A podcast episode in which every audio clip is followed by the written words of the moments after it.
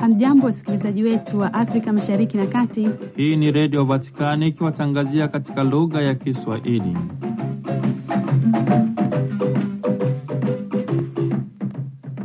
Karibu ndugu msikilizaji wa redio Vatikani popote pale ulipo, wakati huu ninapokutandazia jamvi la matangazo yetu kwa habari zifuatazo. Kwaresima ni muda uliokubalika wa kuingia katika jangwa la maisha ya kiroho, yaani upweke, ili kusikiliza kile kinachotoka moyoni, ili hatimaye kukutana na ukweli wa maisha. Kuanzia Dominika jioni tarehe 18 hadi tarehe 23 Februari mwaka 2024 Baba Mtakatifu Francisco pamoja na viongozi wa sekretarieti kuu ya Vatikani wanafanya mafungo binafsi kama sehemu ya maandalizi ya sherehe ya Pasaka ya Bwana na maadhimisho ya mwaka wa sala.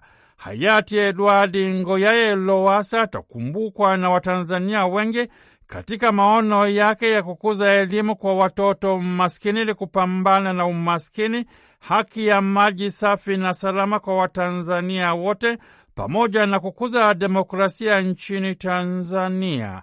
Kwa niaba ya Angela Rezaula, mimi ni Padre Richard Mjigwa ni kutakia usikivu mwema wa matangazo yetu. mbingu yako kwa kutenda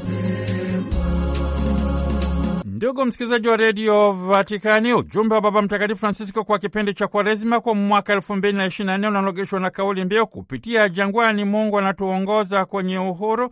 Mimi ni Bwana Mungu wako niliyekutoa katika nchi ya Misri, katika nyumba ya utumwa. Baba Mtakatifu katika ujumbe huo anakazia zaidi wito wa ukombozi kutoka utumwani ili kukutana na Mwenyezi Mungu, huku wakiacha nyuma yao kongwa la utumwa. Mwaliko kwa kipindi hiki cha Kwaresima kufungua macho yao ili kujionea hali halisi. Katika safari ya kutoka utumwani, ni Mwenyezi Mungu anayeona, ongoza na kuakirimia waja wake uhuru kamili. Kwaresima ni mwaliko wa kutambua ukuu wa Mwenyezi Mungu, toba, uongofu wa ndani sanjali na kuambata uhuru, na kwamba haya ni mapambano ya jangwa la maisha ya kiroho. Dominika ya kwanza ya kipindi cha Kwaresima mwaka B wa Kanisa inamwonyesha Kristo Yesu akishawishiwa jangwani. Mara Roho akamtoa aende nyikani, akawako huko jangwani siku arobaini, hali akijaribiwa na Shetani, naye alikuwa pamoja na wanyama mwitu na malaika walikuwa wakimhudumia. Baba Mtakatifu Francisco anasema jangwa ni mahali ambapo Mwenyezi Mungu anazungumza kutoka katika undani wa mtu mwenyewe, yaani dhamiri nyofu.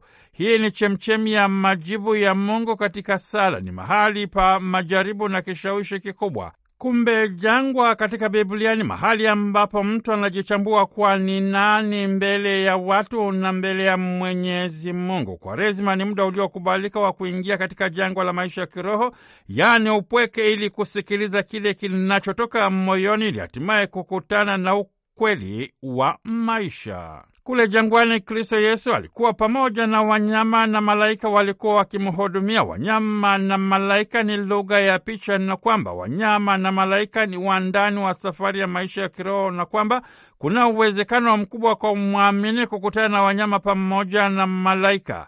Hii ni sehemu ya tafakari iliyotolewa na Baba Mtakatifu Francisco wakati wa sala Malaika wa Bwana, Dominika tarehe 18 Februari mwaka elfu mbili na ishirini na nne kwenye uwanja wa kanisa kuu la Mtakatifu Petro mjini Vatikani.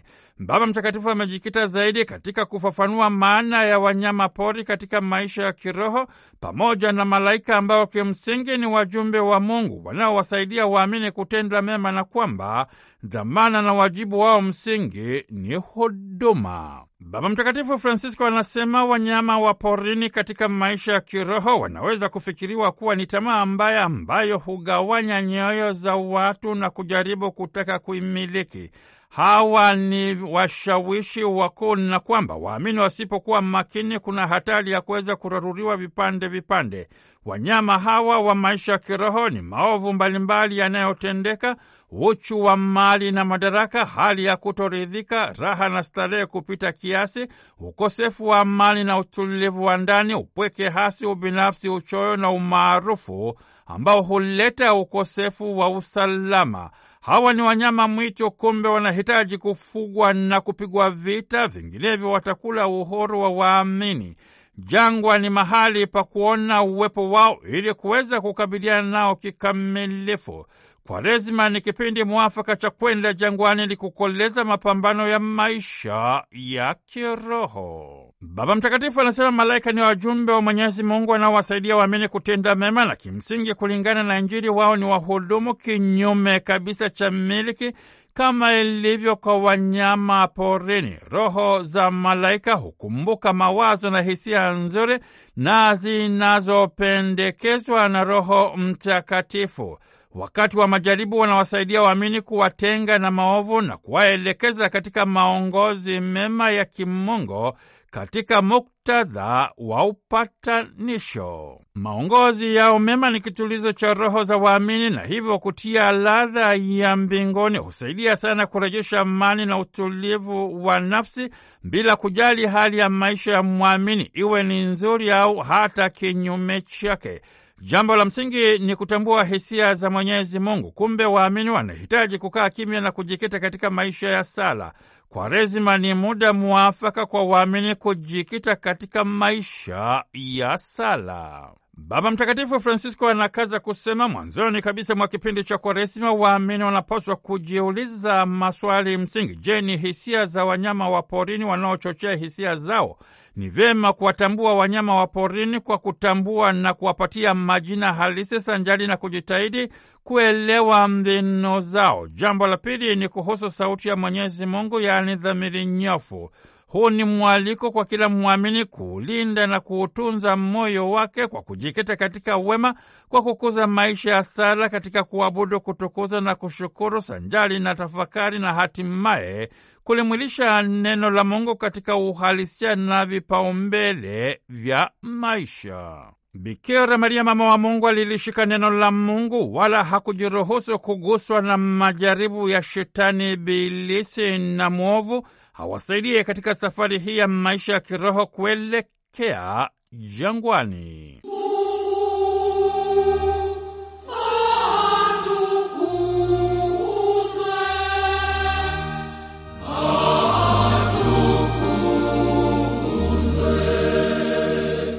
Ndugu msikilizaji wa redio Vatikani, Jubilei ni muda mwafaka wa kupiaisha imani, matumaini na mapendo thabiti kwa kuishi kama ndugu wa moja, sanjali na kusikiliza pamoja na kujibu kilio cha dunia mama na kilio cha maskini.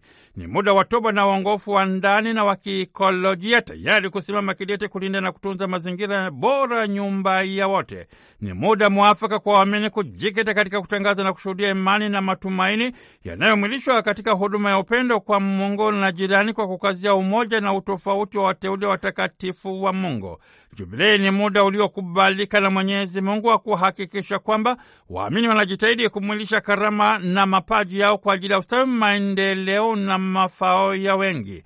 Lengo ni kutangaza na kushuhudia imani na furaha ya Injili kwa watu wa mataifa. Kumbe kama sehemu ya maandalizi ya jubilea mwaka elfu mbili na ishirini na tano waamini wanahamasishwa kujikita katika sala, chemchemi ya baraka na neema zote. Baba Mtakatifu Francisco ametangaza kwamba mwaka elfu mbili na ishirini na nne uwe ni mwaka wa sala kama sehemu ya maandalizi ya jubilei ya mwaka elfu mbili na ishirini na tano. Mwaka huu unapania pamoja na mambo mengine kugundua na kupiaisha umuhimu wa maisha ya sala katika maisha ya mtu binafsi, ndani ya kanisa na katika ulimwengu katika ujumla wake. Maadhimisho ya jubilei ya mwaka elfu mbili na ishirini na tano yatazinduliwa rasmi kwa kufungua lango kuu la kanisa kuu la Mtakatifu Petro mjini Vatikani tarehe 24 Desemba mwaka elfu mbili na ishirini na nne. Huu ni mwaliko kwa waamini katika kipindi hiki cha Kwaresima, anasema Baba Mtakatifu Francisco, kujikita zaidi na zaidi katika maisha ya sala ili kuweza kutambua uwepo endelevu na angavu wa Mwenyezi Mungu katika maisha yao. Lakini hata sasa asema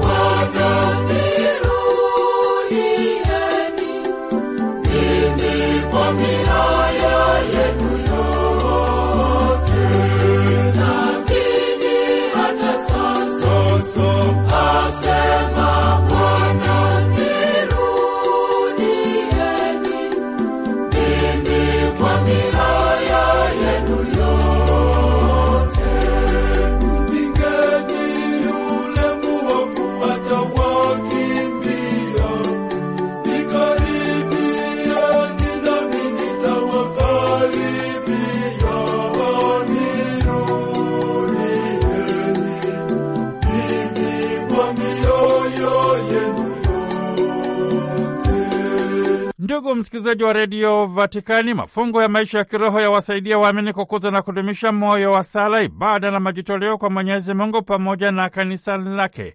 Ni wakati wa kufanya tafakari ya kina ya neno la Mungu, tayari kulimwilisha katika uhalisia wa maisha, wito na vipaumbele katika maisha. Ni wajibu wa waamini kutambua uwepo wa ngavu na endelevu wa Mungu katika kazi ya umbaji bila ya kumwogopa. Itakumbukwa kwamba wakati fulani katika maisha yao mitume walishikwa na woga kwa sababu hawakuwa na imani thabiti kiasi cha kumwomba Kristo Yesu awaongezee imani.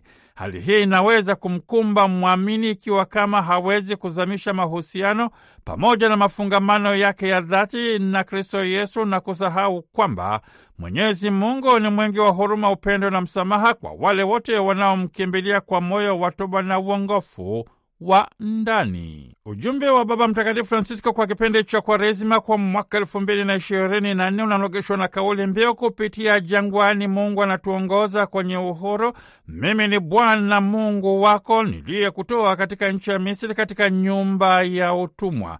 Baba Mtakatifu katika ujumbe huo anakazia zaidi wito wa ukombozi kutoka utumwani ili kukutana na Mwenyezi Mungu, huku akiacha nyuma yao kongwa la utumwa. Mwaliko kwa kipindi hiki cha Kwaresima kufungua macho yao ili kujionea hali halisi katika safari ya kutoka utumwani. Ni Mwenyezi Mungu anayeongoza, anayeangalia na kuwakilimia waja wake uhuru kamili. Kwaresima ni mwaliko wa kutambua ukuu wa Mwenyezi Mungu, toba, uongofu wa ndani sanjari na kuambata uhuru, na kwamba haya ni mapambano ya jangwa la maisha ya kiroho. Kwaresima ni kipindi cha kujizatiti katika sala na matendo ya huruma, kama ilivyokuwa kwa yule Msamaria mwema, tayari kumwilisha wema, huruma na upendo wa Mungu kwa watu waliojeruhiwa kiroho na kimwili ni kipindi cha kujikita katika utekelezaji wa maamuzi ya kijumuiya. Ni katika muktadha wa mafungo ya maisha ya kiroho kuanzia Dominika jioni tarehe 18 hadi tarehe 23 Februari mwaka 2024 Baba Mtakatifu Francisco pamoja na viongozi wa sekretarieti kuu ya Vatikani wanafanya mafungo binafsi kama sehemu ya maandalizi ya sherehe ya Pasaka ya Bwana. Kumbe Jumatano tarehe 21 Februari mwaka 2024 hakutakuwepo na katekesi ya Baba Mtakatifu Francisco kwa ajili ya wageni na mahujaji. Kwaresima ni kipindi cha kupyaisha imani, matumaini na mapendo. Baba Mtakatifu Francisco anakazia imani inayowaalika waamini kukubali ukweli na kushuhudia mbele ya Mungu na jirani zao. Matumaini ni sawa kama na chemchemi ya maji hai yanayowawezesha waamini kusonga mbele na safari yao. Upendo kwa kufuata nyayo za Kristo Yesu, mitarafu huruma kwa watu wote, kama kielelezo cha hali ya juu kabisa cha imani na matumaini. Huu ni muda mwafaka wa kusali na kutafakari, tayari kujiandaa kwa ajili ya maadhimisho ya fumbo la Pasaka, yaani mateso, kifo na ufufuko wa Kristo Yesu.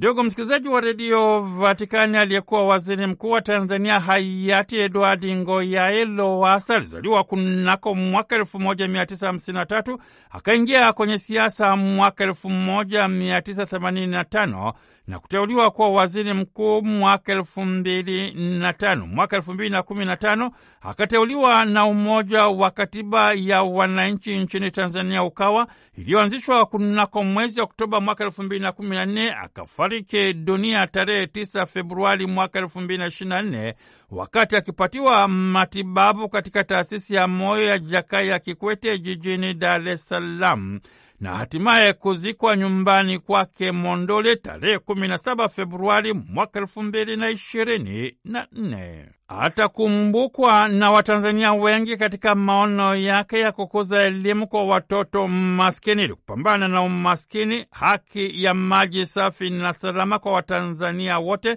pamoja na kukuza demokrasia nchini Tanzania. Hayati Lowasa alipendwa sana, aliumizwa akaumiza wengi, hata sauliwa, na kwamba alikuwa na ushawishi mkubwa katika siasa za Tanzania. Alikuwa kweli ni mchapakazi hodari na kwa hakika ameacha alama zitakazo kumbukwa. Rais Samia Suluhu Hasani wa Tanzania Jumamosi tarehe 17 Februari 2024 ameongoza maziko ya aliyewahi kuwa waziri mkuu wa Tanzania hayati Edward Ngoyai Lowassa yaliyofanyika nyumbani kwake Monduli, Arusha, na kuhudhuriwa na viongozi mbalimbali wa serikali, wanasiasa kutoka vyama vya upinzani pamoja na umati mkubwa wa Watanzania. Rais Samia Suluhu Hasani akitoa salamu za rambirambi kwa familia ya hayati Lowassa amesema njia nzuri ya kumwenzi hayati Edward Lowassa ni kufanya siasa za maridhiano na siasa za kujenga hoja, kuheshimiana na kustahimiliana bila kulumbana wala kutikisa misingi ya utaifa. Hizi ni dalili njema za ukomavu wa kisiasa na ni njia njema za kumwenzi Lowassa kwa vitendo. Hayati Lowasa ni kiongozi aliyeacha funzo kuwa watu wanaweza kutofautiana katika mitazamo na sera bila kuvunja misingi ya utaifa wao na bado wakaelewana. Kwa upande wake Freeman Likaeli Mbowe, mwenyekiti wa CHADEMA Taifa, na haya ya kusema: huwezi ukaiandika historia ya Mheshimiwa Lowasa ukaliacha neno CHADEMA. Huwezi, ni kujidanganya tu na kujaribu kuua historia ambayo huwezi ukaiua, kwa sababu kwa kweli amefanya mambo mengi makubwa ndani ya serikali, ndani ya Chama cha Mapinduzi, ndani ya vyama vya upinzani katika taifa letu, na taifa hili ni letu sote. Kama mgombea urais wa mwaka elfu mbili na kumi na tano ambaye alijenga demokrasia kwa, mi, kwa viwango ambavyo havijawahi kufikiwa na mgombea mwingine yeyote wa upinzani katika taifa letu.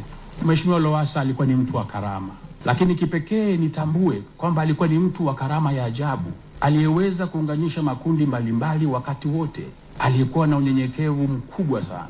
Wenzangu wengi hapa ambao ni wa Chama cha Mapinduzi na serikali, mtatambua kwamba Mheshimiwa Lowassa alianza safari ya matumaini ndani ya chama chake cha Mapinduzi, baadaye akahamia kwenye safari ya mabadiliko ndani ya Chadema.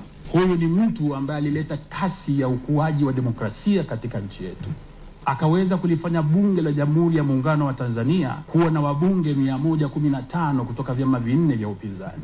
Huyu ni kiongozi ambaye aliongoza uchaguzi akawezesha zaidi ya madiwani elfu mbili kupatikana katika Jamhuri ya Muungano wa Tanzania, karibu nusu ya madiwani wa nchi yetu. Hampaswi kupuuza historia hii, waheshimiwa viongozi wangu. Natakiwa wakati wote tumwenzi Mheshimiwa Lowassa kwa sababu vyote hivyo ni katika ujenzi wa demokrasia na ujenzi wa taifa ambalo ni letu sote. Mheshimiwa Lowassa alikuwa hana mipaka ya kikabila wala ya kiimani, alimfanya kila mtu ni ndugu yake. Mheshimiwa Lowassa naye ni mhanga wa mifumo yetu ya uchaguzi, lakini huyu alikuwa ni mgombea urais katika upinzani wa kwanza kupata kura zaidi ya milioni sita. Halikuwa jambo dogo, ni kwa sababu ya karama ya huyu mzee. Tuwape watu nafasi za uongozi katika misingi ya kweli, katika misingi ya haki taifa letu likapate viongozi wema ambao watatupeleka mbele wote kwa umoja wetu, kwa ushirika wetu. Moyo wangu Bwana, kwa unyenyekevu Katika hotuba ya Baba Mtakatifu Francisco kwa lugha ya Kihispania alipokutana na bodi ya ujenzi wa kanisa kuu la familia takatifu ya mji wa Barcelona nchini Hispania, mjini Vatikani siku ya Jumamosi tarehe 17 Februari 2024, amesema amefurahi kukutana nao wakiwa na familia zao, ambapo amesema kama alivyorudia mara nyingi katika fursa ya mwaka wa sala kwa kujiandalia mwaka wa Jubileo 2025 ni mwaka mzima katika maombi kwa ajili ya hilo. Ni muhimu kwamba hali halisi ya maombi isipotee kwenye mahekalu. Lazima iwe moja ya vipaumbele kwa wale kama wao ambao wamepokea jukumu la kutunza mahekalu. Hakika Papa Francisco amesema wao wameona kwamba basilika ya familia takatifu imeundwa ili kila ukumbi uwe na mada inayoonyeshwa na vifungu vya maandiko na kuandaliwa kwa maombi. Hivyo mlango wa kwanza ni ule wa imani, nyuma ya sura ya Yesu akiwahubiria madaktari, unatuonyesha Utatu Mtakatifu. Imani inayohubiriwa lazima iwe maombi kila mara, Baba Mtakatifu Francisco amekazia. Aidha amesema mlango wa kati wa upendo ambao sura yake kuu hasa ni ile ya familia takatifu inatualika kuinua mitazamo yetu kuelekea fumbo la umwilisho, na kutoka hapo tuchambue shanga za rozari inayoshuka kando ya madirisha, tukitengeneza nyota ya Betlehemu karibu, kama kusema kuwa hapa kuna sura yetu. Baba Mtakatifu Francisco amesema, na ni hasa katika kuabudu, katika sala ya kutafakari ya mafumbo kwamba tunajifungua wenyewe katika mwanga huo kama dirisha kubwa la hekalu lao. Kwa hivyo Papa amewaalika kuwakaribisha mahujaji wanaokaribia kwenye basilika hiyo ili kuwatambulisha kwa mtazamo wa sala, kutafakari mpango wa picha ya mtumishi wa Mungu Antoni Gaudi katika ukamilifu, ili kwamba kama vile vilele na minara ya kengele, mitazamo yao iinuliwe juu na sauti zao zitangaze kwa pamoja na malaika, mtakatifu Mungu wetu hafi. Kwa hiyo Baba Mtakatifu amehitimisha kwa kuwashukuru kwa kila kitu wanachokifanya na Mungu awabariki.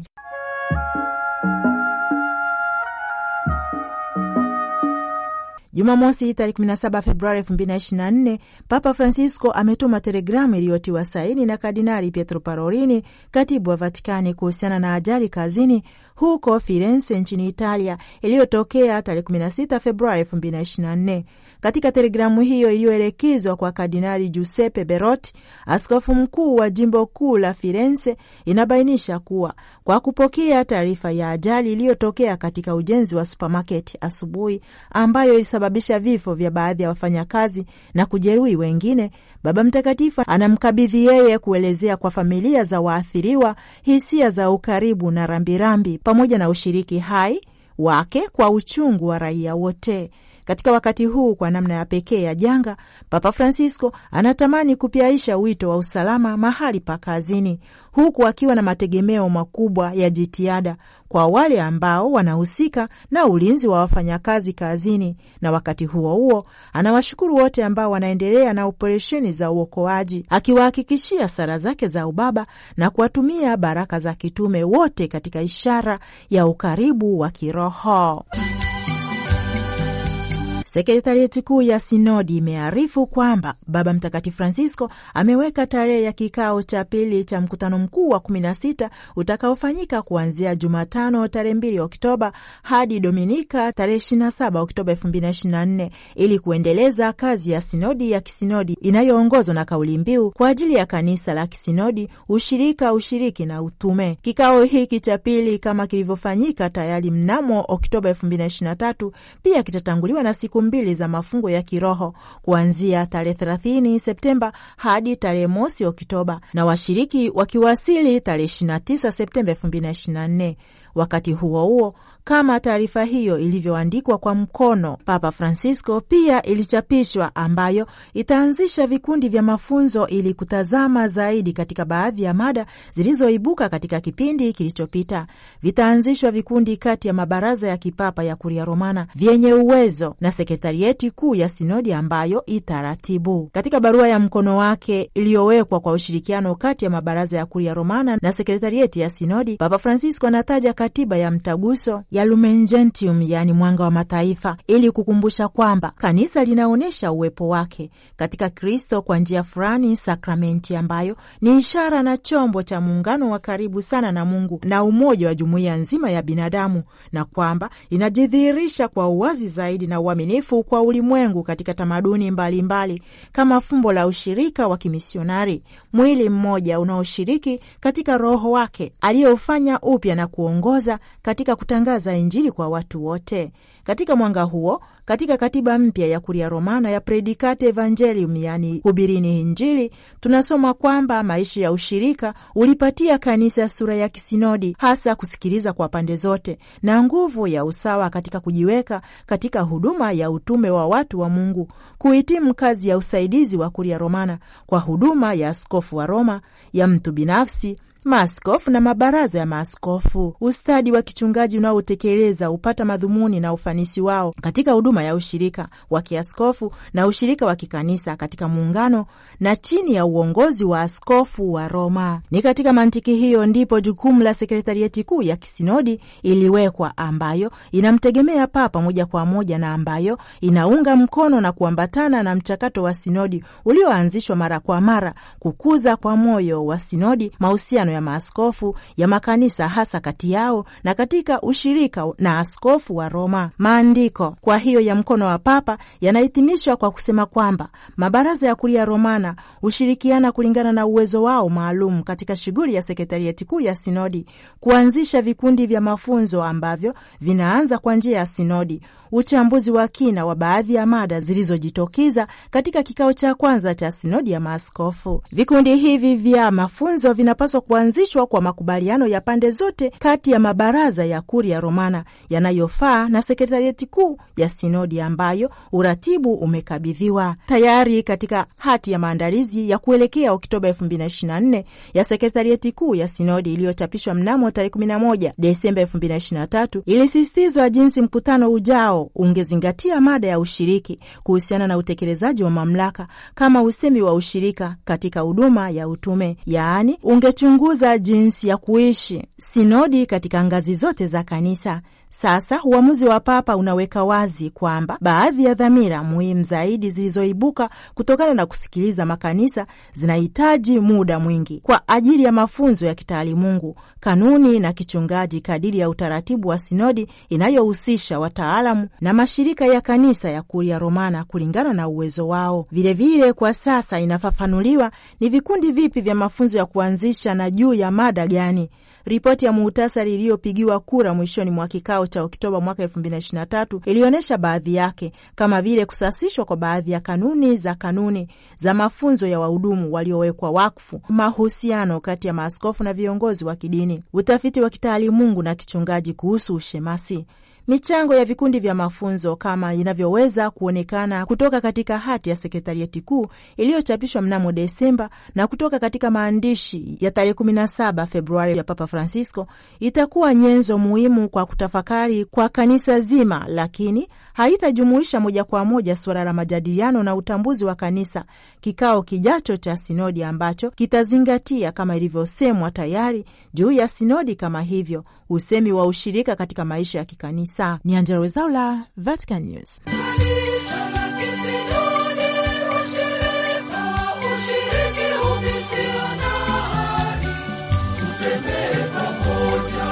Ndugu msikilizaji wa redio Vatikani, usikose kujiunga nasi tena tunapoendelea kukujuza yale yanayojiri katika maisha na utumi wa kanisa ndani na nje ya Vatikani.